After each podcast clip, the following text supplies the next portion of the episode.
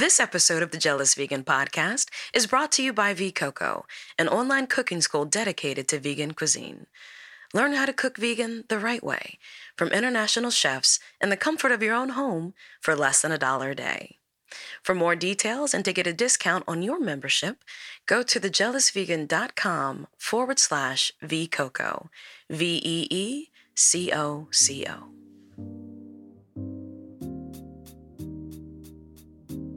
that conversation that Alice and I had was like, I think that was in the context of you going to a spin class, right? We had talked about that, and Alice and I we worked out together for a little bit, and I remember her saying like, I can go to spin and I can spin for like 45 minutes and it's fine, but then I do one of your workouts and it's like I'm sore for a week and I can't figure out why. And we were talking about, yes, yeah, spin is easy for your body because you do it all the time, right? So it's like autopilot, but as soon as you're like doing some deadlifts or lunges or some sort of movement that you're not used to doing, like your body's like, wait, wait, wait, wait, wait, wait, wait, why are we doing what? this?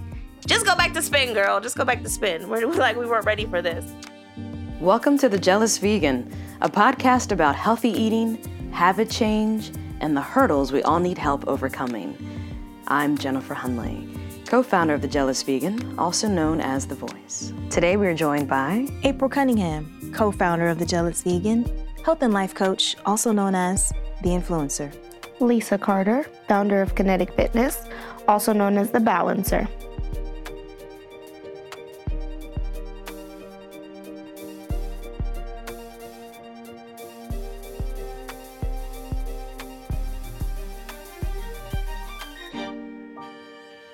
We're very excited to welcome a special guest to the podcast today, Alice Quist. And Lisa, I'll let you explain to the audience how Alice came to be on the podcast with us. Yeah, so uh, Alice is a friend of mine. Uh, we've been friends for a couple years, and we were having just this interesting conversation. And I was like, "You have got to be on our podcast to talk about um, kind of her specialty and kind of fascination with like human psychology and how that works, and in terms of food." So I got her here, and here she is. Thank you so well, much. Nice. Yeah, and so everyone knows, and listening to Alice and Lisa talk about how they know one another, it was so funny because they're like, "Oh yeah, well we were in London, and then we were in the south of France, and oh then a few years later we were in Ghana." So these ladies have traveled internationally together. Absolutely, and probably has some stories to tell. Yes, we definitely enjoy each other's company. Yeah, yeah. Uh, but one of the um, one of the things that we really bonded over was just the just exercising and mm. nutrition and, yes. and everything. And I remember we were um, working out one day and I was talking about how I learned this really interesting thing about the way the body works um, mm-hmm. or the mind works when it comes to exercising. Mm-hmm. Really, that much of what we think that we're in control of, we, we're not. And mm-hmm. so we say, oh, January 1st, we're going to start right. a workout. Hitting it right? hard. Yeah. Yep. and we make all these plans and these goals. And, you know, we start out first few days, works great. Mm-hmm. And then after a while, it just, we just fall off the wagon. Mm-hmm. Right. So what happens? And um, I became really uh, fascinated by that because I didn't really understand. You're motivated to do it and you're conscious of, of actually wanting to do it, but it actually doesn't like last. Work. So what happens. And it turns out that um, really, once we learn a skill, we everything that um, the brain learns just goes into the subconscious. And so when we're actually doing something like driving, when we're first learning how to drive, it's very conscious. Very conscious, very focused. We're making sure we're not going to die. But or that's, kill anyone that's generally else. a good idea. yes. but don't die. once we kind of learn that skill, it just goes to the background. Um, it just makes things your brain a lot more efficient. Um, so it doesn't have to think about that. But when you're introducing something else to it, like starting a new workout, eating better, eating, you know, having a fruit instead of I don't know a donut, um, it your body's like, wait, what are you doing? We already have a system going right? Mm. So no, this is not going to work. Yeah, and so work. your your conscious mind basically says, okay, we're going to do this, and then after a while, the brain just kind of takes over, and it does what it needs to do. And so, in order to actually have a um, a workout regimen that actually stays or nutrition um, that um, regimen that is actually um, sustainable, you have to make sure that you're conscious of the way your brain like functions and how it actually takes in that information and then you know that way if you're able to kind of coax it a little bit then you can kind of change your habits and things go smoothly Come on, brain. Let's on, do brain. it. Let's do it. Can we, can we talk about driving for just a second? Um, because as soon as you said that, so I'm I'm of an age where I've been driving longer than Yeah. I've not been driving, uh-huh and so many times I'm in the car and I'm like, I don't even know how I got here, Yeah. and it actually like it scares me. Like yeah like I know I drove here, and I think I was like texting and listening to music and talking on the phone and like having all these other thoughts. yeah And then I end up at the place where I'm supposed to be. And and I'm so many times like, it's a miracle that I didn't die. yeah But How that makes perfect here? sense that like my brain is just like, we know what we're doing. This Yeah. 2,000 pound vehicle has nothing on us. absolutely Ready to nothing. go. yes exactly Yeah. Um, it's so interesting we're having this conversation because I was just coaching a client this week and she came to me. She said, I want to get healthy. She said, I saw you on Instagram. I want to get healthy. I know I need to work out, but I just can't do it. Like I, I she said, I, I need to go to the gym. I need to go to the gym. I need to go to the gym. And we just kept, she just kept saying gym, gym. And every time she said the word gym, it just hit me like, like a gavel. Like that is a loaded word for you. You hate that word. yes So we I was coaching her over the last few times and she's like, I just can't go to the gym. I don't know. I know what I should do. I just can't. I just can't go to the gym. So I said, What happens if we just take the gym out off the table? Like the gym is not even an option. What would you do then? And we talked through it. Turns out she's like, I said, What what do you think of when you think of the word gym? What words come to mind? She said, I don't want to do it. I'm like, well, then what That's are we talking about? Because you came to me saying you want to go to the gym, and clearly, subconsciously, Mhm. I don't want to go to the gym. Okay, we're not going to do anything we don't want to do. Conscious, especially things that are subconscious. Mhm. And when we took that off the table for her, she was like, "Oh, I would do this and I would do that, and here's how I need to make it."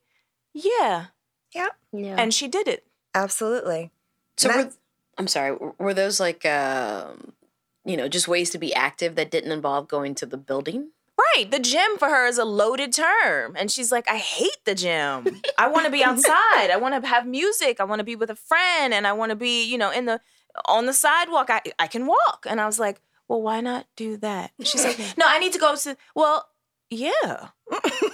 Right. But but it was the idea. It was kind of a light bulb moment for me too, to your point that you're making, um, Alice, that it, the subconscious is always in control, whether we choose it or not. Mm-hmm. Which is why it's so important to know to know what we're feeding that subconscious because she wasn't conscious until that moment that oh, gym is like that's like a gun to your head in her mind, in her subconscious mind. That's a gun to her head, and she's not a person who likes to do anything she doesn't want to do. Yeah. right So consciously, she's like, I need to go to the gym, but subconsciously, it's like, I'm not doing that right. ever. Yeah. exactly. Yeah. and as as evolved as we are as as people the brain still thinks we're in you know out in the wild somewhere. And so when there's something that's negative we auto, the brain automatically says okay well do i fight? Do i fly? Or is am i fleeing? Or just freeze?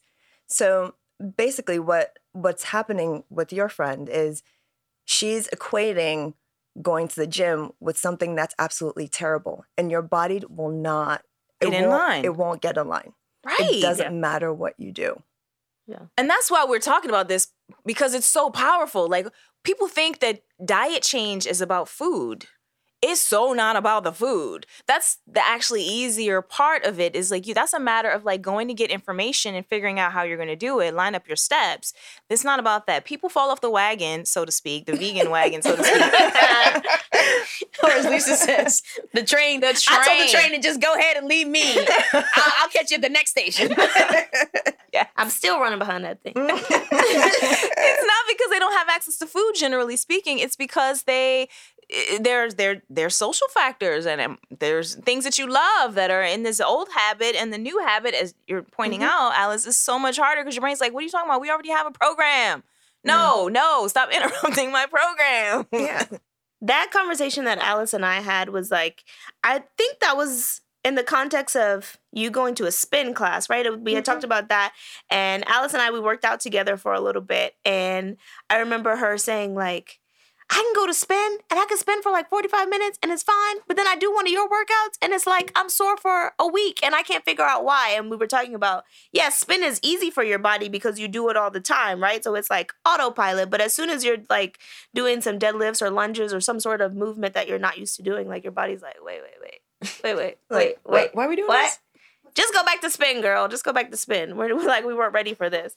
Um, and absolutely, uh, I think we talked a little bit too about uh I know Alice had brought up as I'm always trying to like figure out exactly where I fit in the fitness industry and really what I want uh to really help people with. She actually brought up an idea that I should find a way to equate some sort of music that people like, um, music that maybe they associate with a good time in their life or something really positive to like a workout, and then they'll you'll have that like feel good trigger. So, like for your client who's feeling like, I don't want to go to the gym, but if you could put on a playlist that takes you back to like a happy place in your life, then you don't feel so much like you're at the gym as much as you're kind of reliving this other part of your life, Mhm. um, which creates a kind of New pathway. switch switch, yeah, new pathway, yeah. Yeah, And and I I remember that because I went to a spin class and it, it was one of those like kind of difficult spin classes and for some reason for um, that on that particular day the um, the playlist was just amazing. Mhm. It just reminded me of a time like I think college.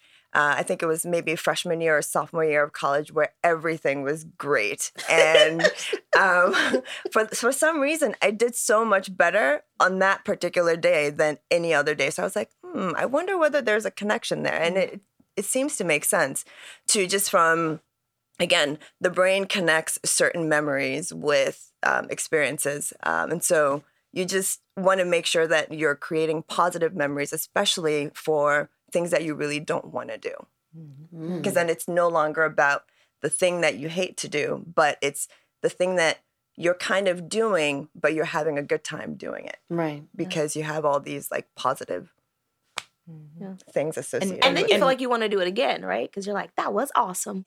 Yeah. And music is. A, I'm glad you brought up music because it's a powerful trigger. Mm, mm. I mean, so many things. I, I am not so tied to music as much as I am to smells. So smells trigger things for me, good and bad. But what? I coach people, and my friend Jen is definitely has a music trigger.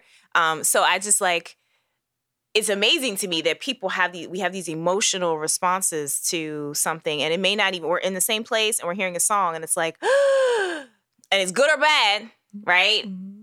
And so to reassociate the the positive music with the good, this new habit change that does that makes a lot of sense to me to reassociate them so that it can they can sit together. It's like I used to um, somebody told me when you go to meetings, I used to be a scrum master and they say you go to meetings, you bring candy so people associate you with sweetness. Mm, absolutely. like, this is always good when I see her.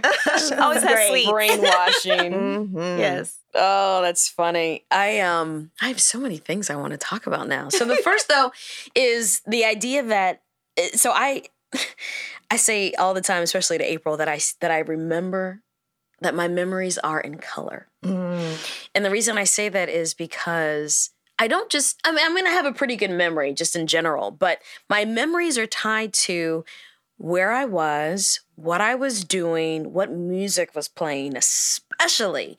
And those things just all come together for me. And I find myself connected to things that that really aren't that great, but I have some sort of sentimental um, contact. And so, one that April mentioned to me recently that for whatever reason, for like the last 10 years, I've just totally ignored. There's a restaurant based out of Austin that has now open locations in Virginia and Maryland. Um, it's called Chewy's. It's a Tex Mex place. Okay. It's not Um, plant based, y'all. It's, it's very little plant Oh. plant based options there. um, and so, but when I lived in Austin, I remember, you know, like one of the things that I enjoyed was the fact that there was a lot of uh, emphasis on eating local and supporting local business. So they have this like unofficial motto, keep Austin weird. And so people go out of their way to support things that are kind of homegrown as opposed to the chains that you might find in other parts of the country. So Uh, so I went to Chewy's a lot. And when people would come to town, I take them to Rudy's, a barbecue spot, and Chewy's, this Tex-Mex place. Well, I have a very fractured had a very fractured relationship with my dad. And the one time that he ever came to visit me, like in 20 years, was when I lived in Austin and I took him to Chewy's. And I had actually forgotten about that. But recently, um, April, Lisa, and a friend of ours were out and like our friend had had like some medical procedure that was very traumatic for her and Super hilarious for us. yeah, but I think April had a, or no, no, at No, least I I had had a just traumatic rehomed my experience. cats the same morning. Oh my gosh. Yeah, it was, it was a about traumatic, day. We were at, like, we had like Oh friends in crisis. Yeah. Okay, and Jen and I were supporting them. I still think about those cats, y'all. Oh, I'm so sorry. Okay, don't get mean to- I didn't distracted. Don't get I didn't to bring it up. So I know they're so, fine. so there's a Chewy's close to where Dion lived, and so we went to Chewy's, and I was like, I can't even eat anything here. Who picked this place? You did, right? and so there's this whole thing about how like Lisa ordered like something with cheese on it. Oh, and she yeah. was like sick in like can't 20 cheese. minutes, and Cheese I couldn't find anything to eat, and it was it was just not a I great, just bet on great experience, Yeah. right? And and April's like, I'll just have a margarita, thanks, which is a great great for margaritas, but don't try to eat there if you if you're plant based. But anyway, so like the whole idea was that my memories of this place were not about the food at all. Yeah. No. It was about like being in this new place where I loved the people and then my dad coming to visit me and taking him there. And so it's funny to me because I still like love Chewy's, even though mm-hmm. I don't love Chewy's. Right. And, uh, like my brain is broken. no. The funny Oh, sorry. No, no, go ahead, please. The funny part about it, I feel like that day is that so many decisions were they definitely came out of our subconscious. Like we didn't know where to go to eat. I had just uh April picked me up in the morning. We had like my cats in the back seat and we're like rehoming them and it was super traumatic. And then we like called Jen who was with our other friend who had just had a medical procedure who was like all over the place and we're like where should we go to lunch? And Jen picks Chewy's without even realizing that it's not related to this other thing. And then we get there and I order like, I don't know, like an enchilada, Enchilada, or something yeah. covered in cheese. And April specifically says, like, you you don't sure wanna do eat this. And I'm like, I'm going to eat it. It's going to be fine. then, like, yeah, within 20 minutes, I was like so sick. And like all of us were like, this was like the worst day. like, why did we do any of this? All of this was a bad idea. Um, but I think it just it really did come from a subconscious place. All of us were making subconscious decisions that we thought were like very rational and logical at the time, and they like totally were not. Which brings up, segues us into an important point that we oftentimes, it's like the worst kind of ignorance is the arrogant ignorance. Mhm. you think you know it and you don't. Hello, teenagers, right? I, I was that person, right? Um, I and definitely it's, was. It's the it's the thing of like, uh, I heard that. Like I heard that. um, it's the thing of like, oh no, no, I'm being very logical. No, no, let's be logical. And in the corporate world, especially in the corporate Western world, you're supposed to be very logical. And I was raised, you're supposed- you should be very logical. And yet, none of us are really logical. And we think we are. And we think we especially judge other people, and I'm guilty of this, who aren't logical. and no one is, right? No one is. And it's that idea, you know, to bring it back to plant based, it's that idea of like, no, no, no, you don't understand. It's not logical. Mhm. You're trying to replace a habit. So you have to create these new connections, Mhm. right? And it's part intellectual. It's very much so about the emotional factors that keep us from, and, and those are subconscious a lot of times. Um, the subconscious is driving. It's, it's just such a fascinating thing because it's Mhm. the worst kind of of of of arrogance to say, "Oh no, no, we're very logical and we're just going to line up and bring all this food in." Except you might not drink it, you might not eat it, like even if it's here. Right. Exactly. And that's the thing. I think the what's interesting about it is once something goes into your subconscious, it's very difficult to get it back out. And if you don't know that you're operating out of your subconscious, then you're pretty much done, or at least it's going to make life a whole lot more difficult for you. Now, when you do understand that, oh, what I'm doing this not in a rational way, because I learned how to do it a different way and that's in my subconscious, then at least you're aware of it and you can say, okay, how do I then change this?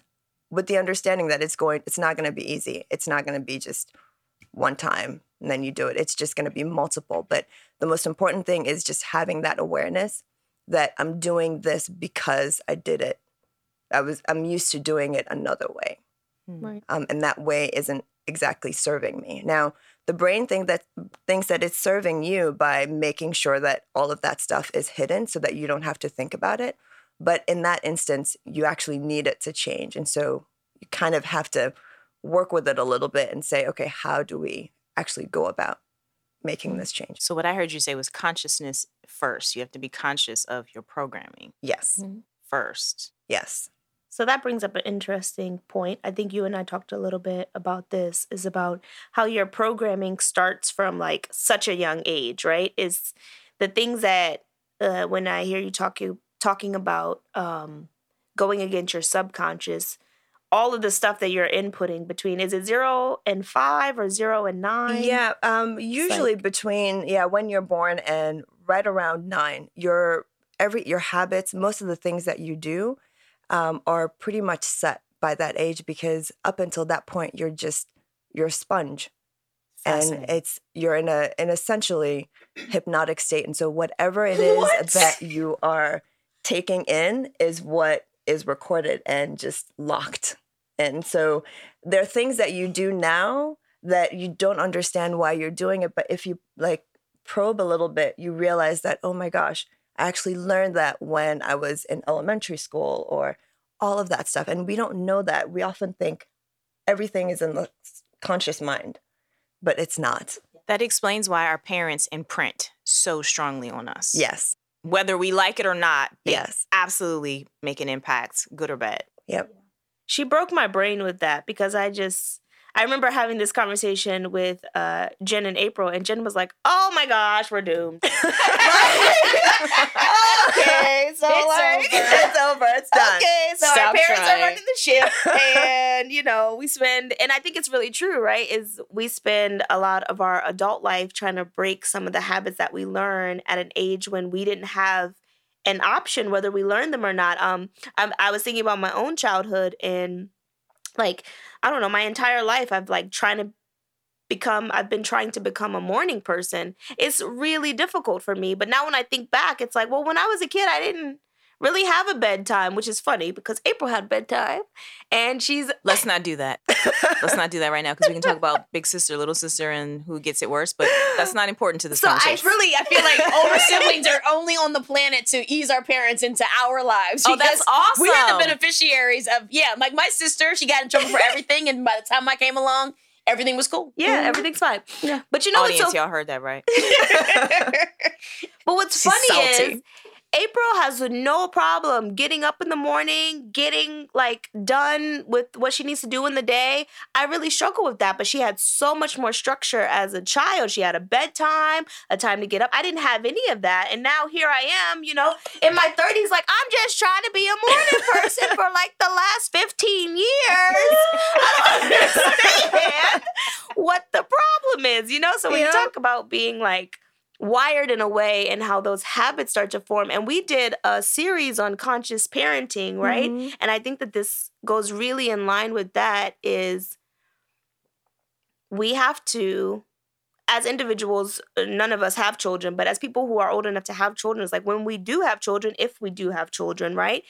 uh, To be mindful of that. I think our parents' generation was not mindful of the fact that what if I don't make her go to bed, maybe she won't be a morning person, you know?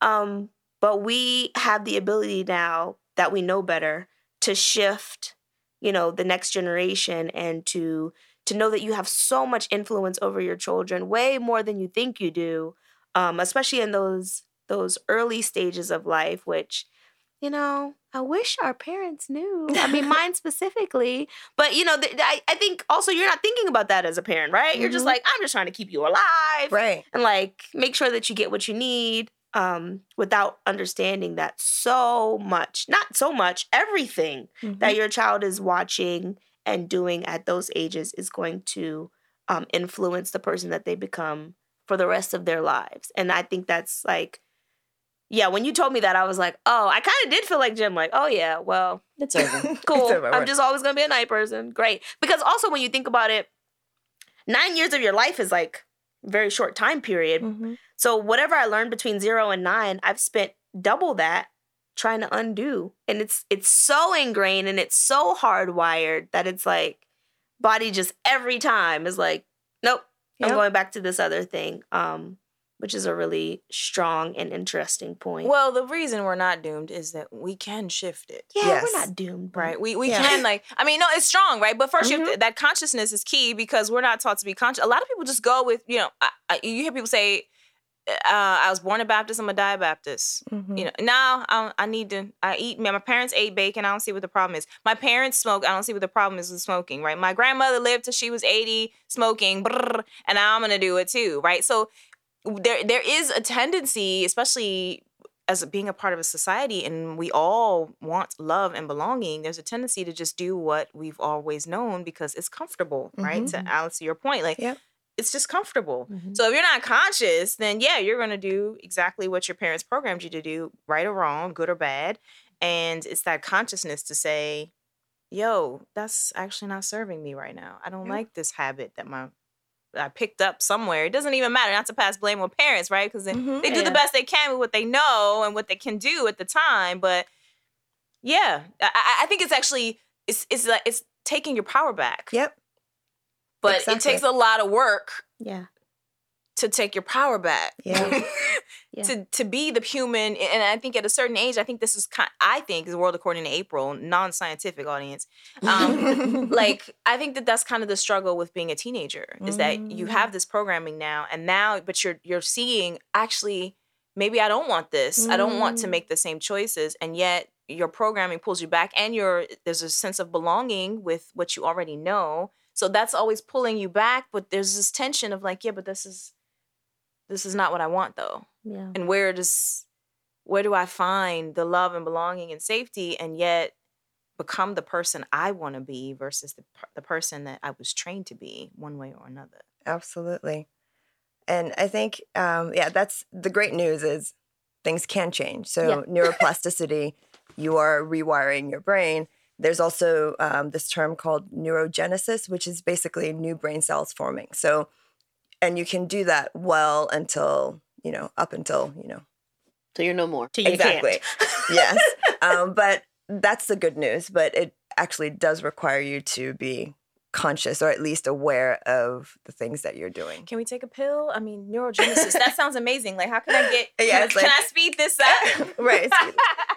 Like you know how some people have like superheroes they want to be. Mhm. If you've ever seen the movie Limitless, I just want to be that guy. I want that Oh, pill yes. to take Yes. and be that guy. That's a good movie. So yes, give me a pill. Give me a pill. And then So so really, how do you go about telling yourself, I know you're trying to help me, Hmm. but you're you're in the way. I want to shift the way that I'm thinking about or doing this thing. Mm. Someone uh, told me once that the most important thing is number one, be aware of it. And the way to do it is pretending as if you're on a raft, right? When you're on a raft in in troubled waters, uh, all you want you just you're going. You just keep going. But the once you become conscious of it, take yourself off that raft and put yourself on the bank, the river bank, and watch watch it go. Now you may not necessarily be able to change things right away, but at least you're observing, right? And so just let that uh, whatever's happening just wash over you, and then at the end, kind of reevaluate. Okay, what happened in that situation? How can I change it the next time? And then, you know, keep do even if you fail the next time and the next time and the next time, at least you're aware of it. At some point, things are going to change because you're aware of it. There's no like right or wrong way to do it, but the most important thing is just being aware. That's interesting. As someone who's been on a raft in troubled waters, Mhm. I can tell you that it absolutely feels like you're sitting on the bank watching this thing play out. Right. Because as it's happening, you're like, no, no, no, No, don't do it. right. And then you're like falling out, and then you have to try to remember all the things they told you about, like don't put your feet down, hold your arms up, try to grab the line as you go past the Yeah. this place where we have this safety zone for you. And and so that's interesting. I- Yeah. and I think um, we don't think about that, but I'm absolutely absolutely going to start thinking about um, watching myself do something and maybe journaling as a way to kind of capture oh this is what happened this is what i did this is what it looked like this is what i would do differently in that same situation Exactly.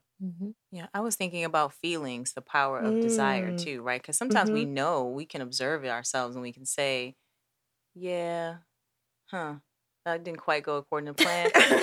but if if the, if the critical mass is not there, where we're like, yeah, no, this really needs to shift, Mhm. then it's you know it can be intellectual exercise. It depends. I feel like it has to be some kind of critical mass of like pain or discomfort before people will really shift. Mhm. And a lot of times, people we talk to, for example, um, eh, jealous vegan audience, they they come to plant based because they're trying to resolve a health issue. Mhm. And the health issue when we talk, especially and when I'm coaching health coach client health coaching clients, is um, the signs are there, the signs are there, the signs are there, the signs are there, the signs are there, and then it's like, oh, I might die, or there's blood where there's not supposed to be blood. Okay, let's fix that. And that's comes from my personal journey too, right? Like so Mhm. the signs were there, the signs were there. The pain was there, the pain was there, the pain was there, the pain was Oh, yeah, no, I'm I'm gonna do something now Mhm. differently. And I I feel like that's part of it too, like the observation. Because it's sometimes that you, you can't you don't know in the moment that something's wrong. Because we have a tendency, we talked about this too, of normalizing things that Are are Not normal. normal. Yeah. Right. They're just part of our experience. So we're just like, oh, everybody doesn't think like that. Everybody doesn't do that. Mhm. That's not everybody's experience. Um, and I feel like that intercepts some of the consciousness Mhm. until there's a a real moment where it's like, okay, no, I need you to change this. Yeah. What do you do you think what do you think about that? I think anything that you can do in order to to help you get there is is key. Um, is important. I think, and the reason why I just keep harping on awareness is just making sure that you know. Because if you don't, then it you don't know. You can't do anything about it. But um, trying to doing everything that you can to to change, just putting the steps in place uh, to make sure little steps here and there um, can can actually help you change. But that's where you need, you know, things like kind of you kind of have to um, how do you call it? Just coax yourself into doing it. So kind of persuade, whether it's through music or through whatever it is that you like, making sure that you're making that connection or reconnecting your brain so that you're not making that same like error. You're not creating that mm-hmm. groove, essentially. I really wanted this neurogenesis thing to happen. know. Like, can we? Can we? Yeah. Is there anything that can speed that up? No, seriously, that's a real question. How long does it know. typically take for new pathways or new thoughts to be created such that they kind of supersede what was previously programmed? They say it takes about three weeks of Oh. doing it consistently for something to change. That's not bad. Yeah. You just have to remember to do it at the same time or just remember to make that shift. Um, but there's also, I think there's a, um, there's a process. There's usually a trigger, which leads to the actual habit and then the reward afterwards. And the thing that you need to do is just making sure you're aware of what's triggering it, what you're doing, and then the reward, and then sometimes changing that reward. So, um, this uh, guy, uh, his name is Dan Ariely. He's a um, he's a psychologist, and um, he's interested in well, not interested in. He teaches behavioral economics. Um, he has a very interesting story. He um, he got burned to I guess seventy percent of his body, um, and he was in the hospital for about three years, and he couldn't do really do anything. And it was during that time that he started observing people um, and realizing that they were people were irrational, but they were irrational in very predictable ways. Now, uh, I think a couple of years later, after he got out of the hospital, he had to go back in for a liver.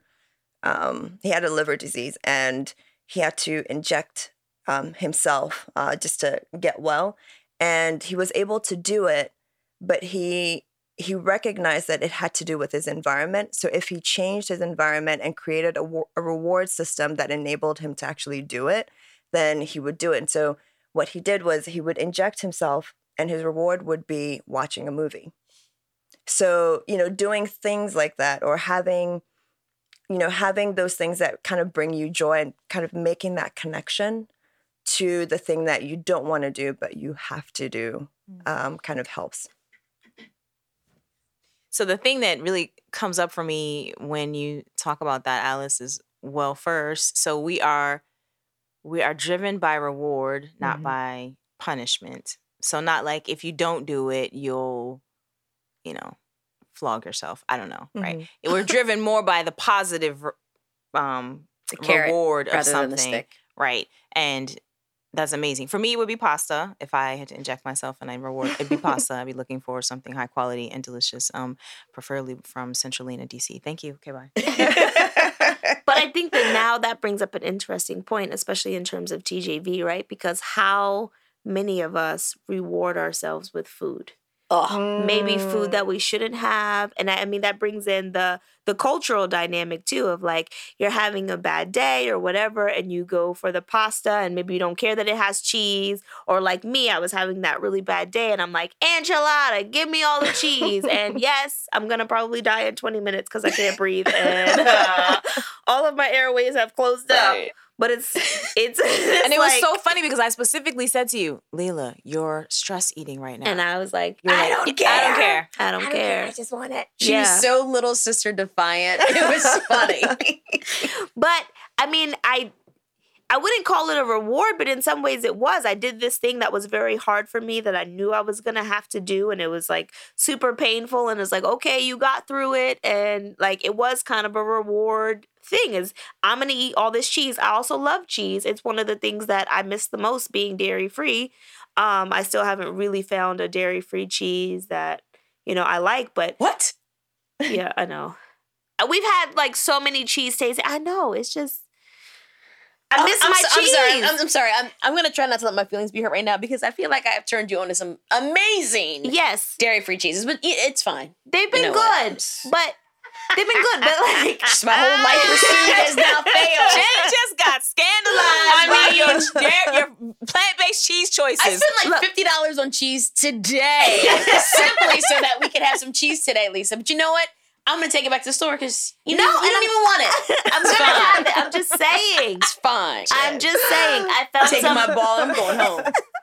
I found some really great uh, cheese alternatives. However, She's lying. they're not the same as like my usual full of dairy mozzarella and cheddar specifically it's like one of my favorites cheddar Aw. i also haven't found a like non-dairy ice cream which i was eating like a pint of ice cream a day before i went dairy free which i realize now was also a stress thing it was a very stressful time in my life I was ha- I had a lot going on. Um, I was in kind of like a bit of isolation, and so like ice cream was my thing that put me in my happy place. And like yes, I was eating gelato every day, lots of it, you know. Um, and so I think as we spin it full circle for like our TJV listeners, is the thing to be conscious of is um, sometimes one we're not always making the decisions that we think we're making but then also being aware of this is this like i'm gonna do this thing that i don't like and i'm gonna re-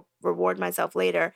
And like what that reward looks like and how does i guess this is a question for you really alice is like what happens when you also have to rewire your reward? You know it's like if you're doing this thing that you're like all right this thing i don't want to do it but i'm gonna do it and then i'm gonna reward myself but wait I can't reward myself with ice With cream that. or I can't reward myself with cheese. Like, how do you navigate that? I that's a very good question. Yeah. Um, and I think you don't have to do it like cold turkey. I think what you can do is just sort of ease your way out of it. And so rather than maybe having, okay, so I'll have a pint of ice cream today to reward myself. And then over time, well, maybe I'll just have half a pint or a quarter of a pint with the understanding that you're trying to rewire. You're not going, I'm just not going to have it at all.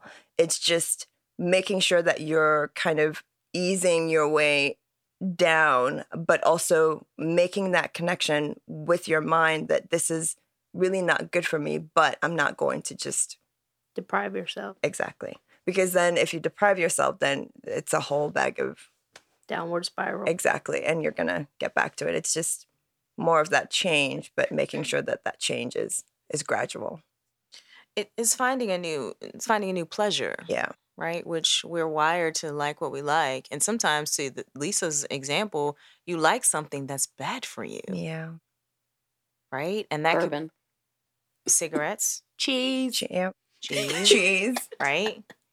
Um, and so it, it, it- I, I, what I'm hearing is like a, a oftentimes, and especially in my experience um, with people and my own experience, a lot of times the pleasures are physical. We we're looking for um, some some savory sense. We're looking for something rich. We're looking for something sensual. We're looking for something that satisfies something that's definitely not logical Yeah. but it is definite it's but it's also um it, it's like i- it's something we need a pleasure we need for our bodies and i feel like that's part of it is not necessarily rewiring but how do you replace a ple- uh, a pleasure? Right. um and that's two things to the thing that you pointed out Leela is that you're you're noticing your trigger noticing that you need to change it and then noticing oh you need to replace your reward too. And that's a lot of change at once um and generally people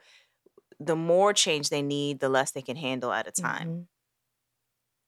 and so if you got triggered, you're stressful, very stressful state, and you're not aware of how stressed it is, that, stress is your trigger. That's like, that's one thing to be aware of, as Alice is pointing out. And then these other things, that's that's stinking hard. Yeah. And and certainly without guidance and without if you don't have the social or the professional help to guide you through that and you're doing it alone, Mhm. Mm, It's over. Yeah. Seems like a daunting task. Yeah.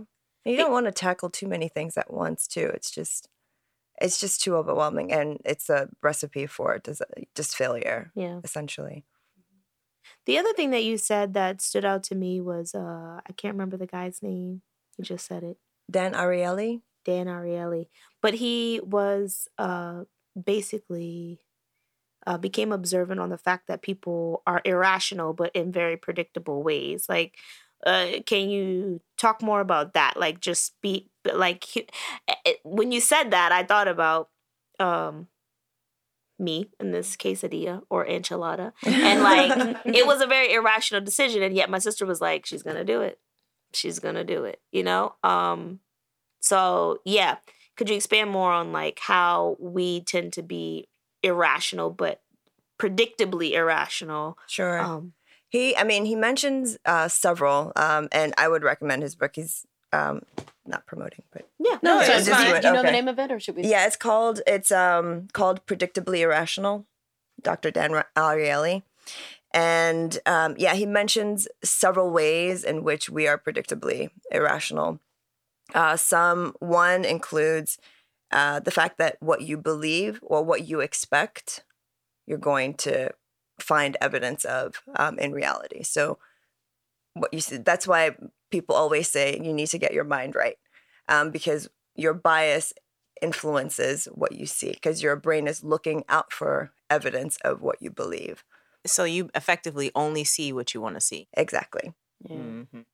I find that to be true. I was um, thinking of this argument that I've been having with a friend this week, and the idea is, um, you know, my family history leads me to believe that people never stay, uh, and so the argument was that you know, well, fine, then you know, if this is so difficult, like, don't be my friend anymore. Mm-hmm. I've actually tried to burn several bridges this week. Um, but what's interesting about that is not only do I believe that and I'm looking for it, but then Mhm. I'm actually making it so. Mm-hmm. Um, when it's not even necessarily going to happen without me like pushing the needle Yeah. or the envelope, Absolutely. which is so crazy. And you're not Totally. alone, right? You're Yeah. human, you're fabulous, but you're not by yourself. That's a human thing. We don't even realize again consciousness, right? We're not conscious. Oh, you actually create the thing. Yeah. You can create the very thing that you believe is true. Mm-hmm. I always get good parking. I do believe that, and it does happen. all the time. Yeah. Yep. I think the mind is like way more powerful than people think it is. Um, and it's one of those things like, you know, which came first, the chicken or the egg? Like, is this Right. thing really happening or is it now happening because, Because- you believe it's so? And maybe I think our actions push us in a way where we don't realize, well, because I said this thing is so, I'm going to a- operate as if it has already happened. And so then it happens because I'm operating in a way like it already has. And so, how much of our reality is uh, comes out of our own brain, Mhm. which is mind blowing, Amazing. like Uh, mind boggling. Absolutely. Uh, he mentions uh, some others. Uh, one has to do with uh, procrastination and self control, um, and how, you know, most of the, if we're able to set deadlines, we actually meet them. And if there are, um, if we're given free reign basically to do whatever we want, we will wait until the last possible minute to do it. And we do it. That's me this week. predictably. What you talking about? That's me every day. Um, the other is um, the truth about relativity. No, go ahead and finish. I'll, I'll come back to the and um, that has to do with the fact that we don't make decisions in absolute terms. So everything is relational. There's a context to it. So, for instance, if I tell you, um, and he used this example in the book, I give you three options uh, to a magazine that you like. The web version is going to cost you $59 a month. The uh, print version is going to cost you $125 a month. And then there's a um, a web version and a print version. Uh, you get both for $125 a month. Which one would you pick? both for 125. Both. Exactly. And most people will pick that. But if they were just given one choice or just the web version or just the print version, they won't make that choice. You need that context in order to make the decision. But we think that we actually make these decisions just, you know, oh, absolute terms. So I- I'm glad you bring that up. I, I I have a marketing coach for, and you know I'm an entrepreneur. So and they talk about that. Like you want a tiered offer. You see this a lot too. It's like a tiered offer. It's like the low one, the middle one, and then like you know th- the Best platinum value. one, right? Yeah. Um, and usually, actually, the best value is in the middle. And the idea is that people are going to generally pick the middle of the road because they're just like, okay, well, now I know I don't I don't need the sports car and I don't want the Chevy, so I'm gonna get the thing in the middle. Eh, that's reasonable enough. Um, and so it's like. But if they didn't have the context, it'd be Mhm. like they either pick it or they don't pick it at all. They just walk Mhm. away. See, and I don't know if I believe that because I'm a I'm a big believer in decision fatigue. Mm-hmm. And I feel like the fewer choices I have, the easier it is for me to make decisions. That is true. I think it's the number of options. Three seems to be like Mm-hmm. and this is again world according in April, but three seems to be like the magic number. And maybe it's because we are accustomed to seeing it everywhere. Three options, three options, three options. But if you get more than three, yeah, I have the Mhm. same thing. I'm just like, what? Just what? Just how? wha- okay, then I'm gonna decide based on what I want to spend. And I get irritated. I actually get Mhm. irritated with more than three options.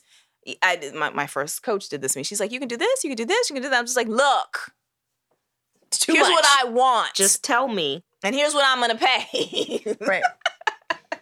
I don't Yeah. know. What do you what do you I mean, what do you think, Lisa? Do you think that that you are kind of programmed that there's a relative value that you'll assign based on these other choices? That it in the absence of the other choices you wouldn't have made a choice or So I come from an interesting perspective because you guys know I'm a hairstylist. That's my day job. And I do find that to be true though. It's like, you know, people do this all the time and they're like, okay, well, if I get a blow dry, it's this much. But if I get a blow dry and a haircut, then it's this much. And if, what happens if I get a haircut with no blow dry? And like they go over the, you know, all the different choices.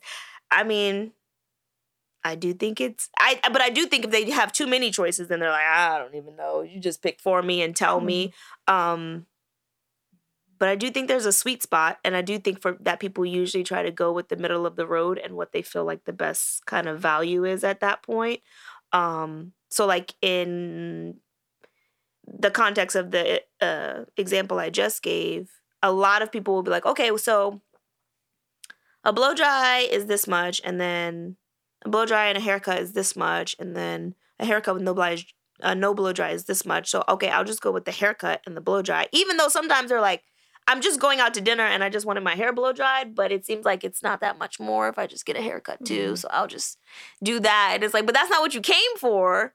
But now you just feel like, well, this is the better value. So I'm gonna get this extra thing that I didn't want, but since I'm already here. Um, and sometimes it's a time thing too, because they're like, oh, it only takes an extra, you know, 15 or 20 minutes. Like, okay, well, that's you know, I'll do that. So I mean, I I would think from just my own perspective that yeah, it's pretty true. People like that middle of the road uh, uh, option. What you just said triggered for me though, like the idea that people will they will ask for more if it's available and it doesn't cost much more. Mhm. Like in time or money. It's like, okay, well I can get that added on, sprinkles too. Cool. And it, how much does that cost? Okay, not any.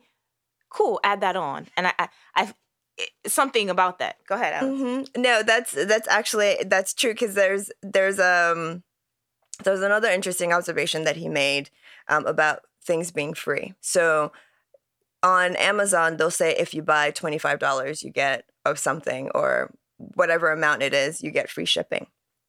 Um, how many of you have have actually bought something extra just to get that free? And the shipping wasn't even that much. Exactly. I spent an extra twenty dollars just to get five dollar free shipping. Right. And It does that's not make sense. Guilty. I'm guilty. exactly or standing um standing for you know two waiting for two hours for ice cream for free Yeah. you just wasted your time but it was free so really uh free you just have to be mindful of the oppor- the costs of something that's free versus the amount of time it's actually going to take you in order to to get that thing It's that trade of time versus money. We often Correct. trade time and money and don't realize we're trading. exactly We re- we had a recent podcast where we talked about expense versus affordability, Mm-hmm. and that people will look at the cost of something without calculating what it means to them, right? So they'll say, "Well, I can't buy that because it's you know five dollars more than I would spend on this other thing," but not recognizing the benefit to their health would you know mean so much more financially and in terms of the quality of their life and their time and what they won't have to spend for maybe health care cost mm-hmm. down the road. So I think that really the the equation of, you know, can I afford this or can I afford not to versus well that's free, but then what does it actually cost me? Because nothing is truly free. no there's a price for everything Right. Yeah. That made me think about um it was recently recently 7-Eleven day. And you know they give out the free Oh, Slurpees sleep. Had a Slurpee um, forever. on 7-Eleven. And like I passed the 7-Eleven just happened to and like the line was like around the block for a Slurpee and I'm thinking it's been years since I've had a Slurpee but I don't know. They're free. so maybe I should have a Slurpee. But then I started to think about, oh my goodness, how much sugar is in the Slurpee? And like, yeah, I'm not gonna have a Slurpee. But um, so that's an interesting point that you brought out. Is like sometimes the cost is more costly than the cost of you know whatever the thing is. Because when you think about it, a Slurpee is what 79 cent or a dollar or Not whatever until you drink it and then you're at the, and then you're at the hospital for you know three days because you're on a sugar high you can't get down from yeah Which, just a quick aside, because I know we want to go back to um, something else, but like the idea of trading time for money, it's 79 cent and you get, uh, it's 79 cent is what your time, if you're standing in line for two hours, was, was that two hours worth 79 cents? Um, because to me, two hours of my time is worth a lot more than that. yeah. And a lot of times are people I I find people are cheap with their time, but they sorry, they're cheap with their money, but not with their time. They'll right. spend the time. right.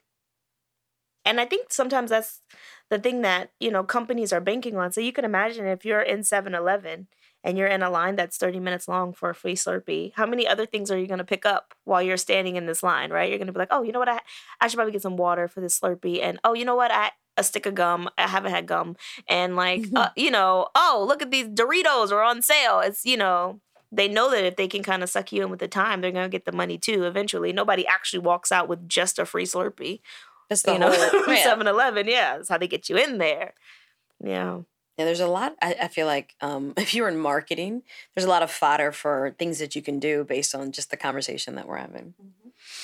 I was thinking about the um, the procrastination and self control, and that you know if you don't have a deadline, then it's likely it won't happen, right? Um, I was I, I was traveling recently, and I said to someone like the level of effort to take a three day trip is the same as a one day trip or a one night trip, I should say, versus a three night trip.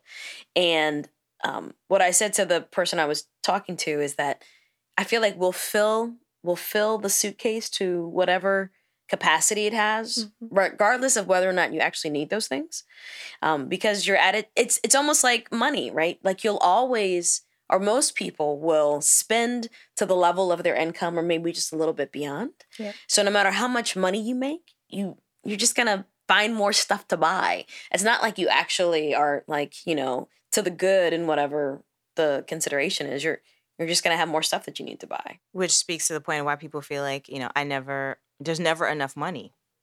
There's also Scarcity. never enough time, Yeah. Mhm. right? And I'm um it's cliche in Hollywood. It's like woman stands in her closet and she's like, I don't have anything to wear, and she's got you know uh, I Plenty just read clothes. exactly. And so it's that idea of it's the perception too, right? There's never enough money. Okay, but yeah, if you have a gla- if you have a closet to fill, then you're Mhm. gonna feel like I need to fill it. We don't like vacuums Right. uh, I don't know if that's conscious or subconscious. We don't like vacuums. Um, and so if you, you know, you have a certain amount of money, you're going to feel like, okay, then I can buy more stuff. And there's never going to be enough because Right. there's always more stuff. And if people like 7-Eleven, companies like 7-Eleven got you in there and they're just like, just spend your time in here, then you're going to find something to buy and fill up with more stuff. And that's that goes for in your body or in your closet or in your house or if it's there, we tend to eat more. And Mhm. especially if it's free, Buffets. Right. Yep. right? I'm gonna get my money's worth at the all you can eat buffet. Exactly.